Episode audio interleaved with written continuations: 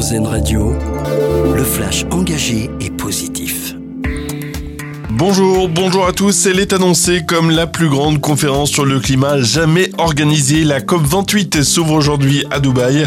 Deux semaines de débat sur le changement climatique. L'objectif est de trouver des solutions pour tenter de limiter la hausse des températures. Pour ça, il faudra notamment aborder le sujet qui fâche, la sortie des énergies fossiles. Les débats s'achèveront le 12 décembre.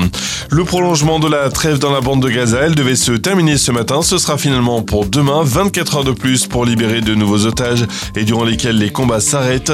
Hier, le Hamas a libéré 10 Israéliens et 4 Thaïlandais en échange de la remise en liberté d'une trentaine de prisonniers palestiniens. Après Paris 2024, peut-être les Alpes en 2030, le dossier français est le seul à avoir été retenu par le CIO pour l'organisation des JO d'hiver dans un peu plus de 6 ans. Ceux de la Suisse et de la Suède ont été écartés. La décision sera actée en juillet prochain.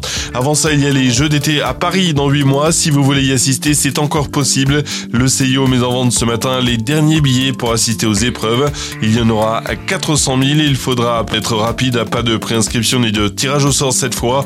Rendez-vous sur ticket.paris2024 à partir de 10h.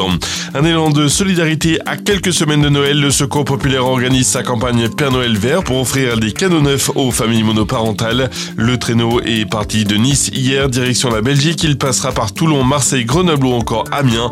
Les jouets collectés dans toutes ces villes seront remis le 6 décembre à Liège, jour de la Saint-Nicolas, à près de 200 enfants. Et puis des plantes qui gèrent elles-mêmes leur arrosage, c'est notre dossier solution et la création de la société Green Citizen à Marseille. Elle vient de créer un système d'arrosage connecté directement aux besoins des plantes. Il permet de réaliser des économies importantes, notamment en identifiant les fuites. Une trentaine de villes l'ont déjà adopté. Dossier complet à retrouver sur Marcel Média. Voilà pour l'essentiel de l'actu. Très belle journée à vous sur RZN Radio.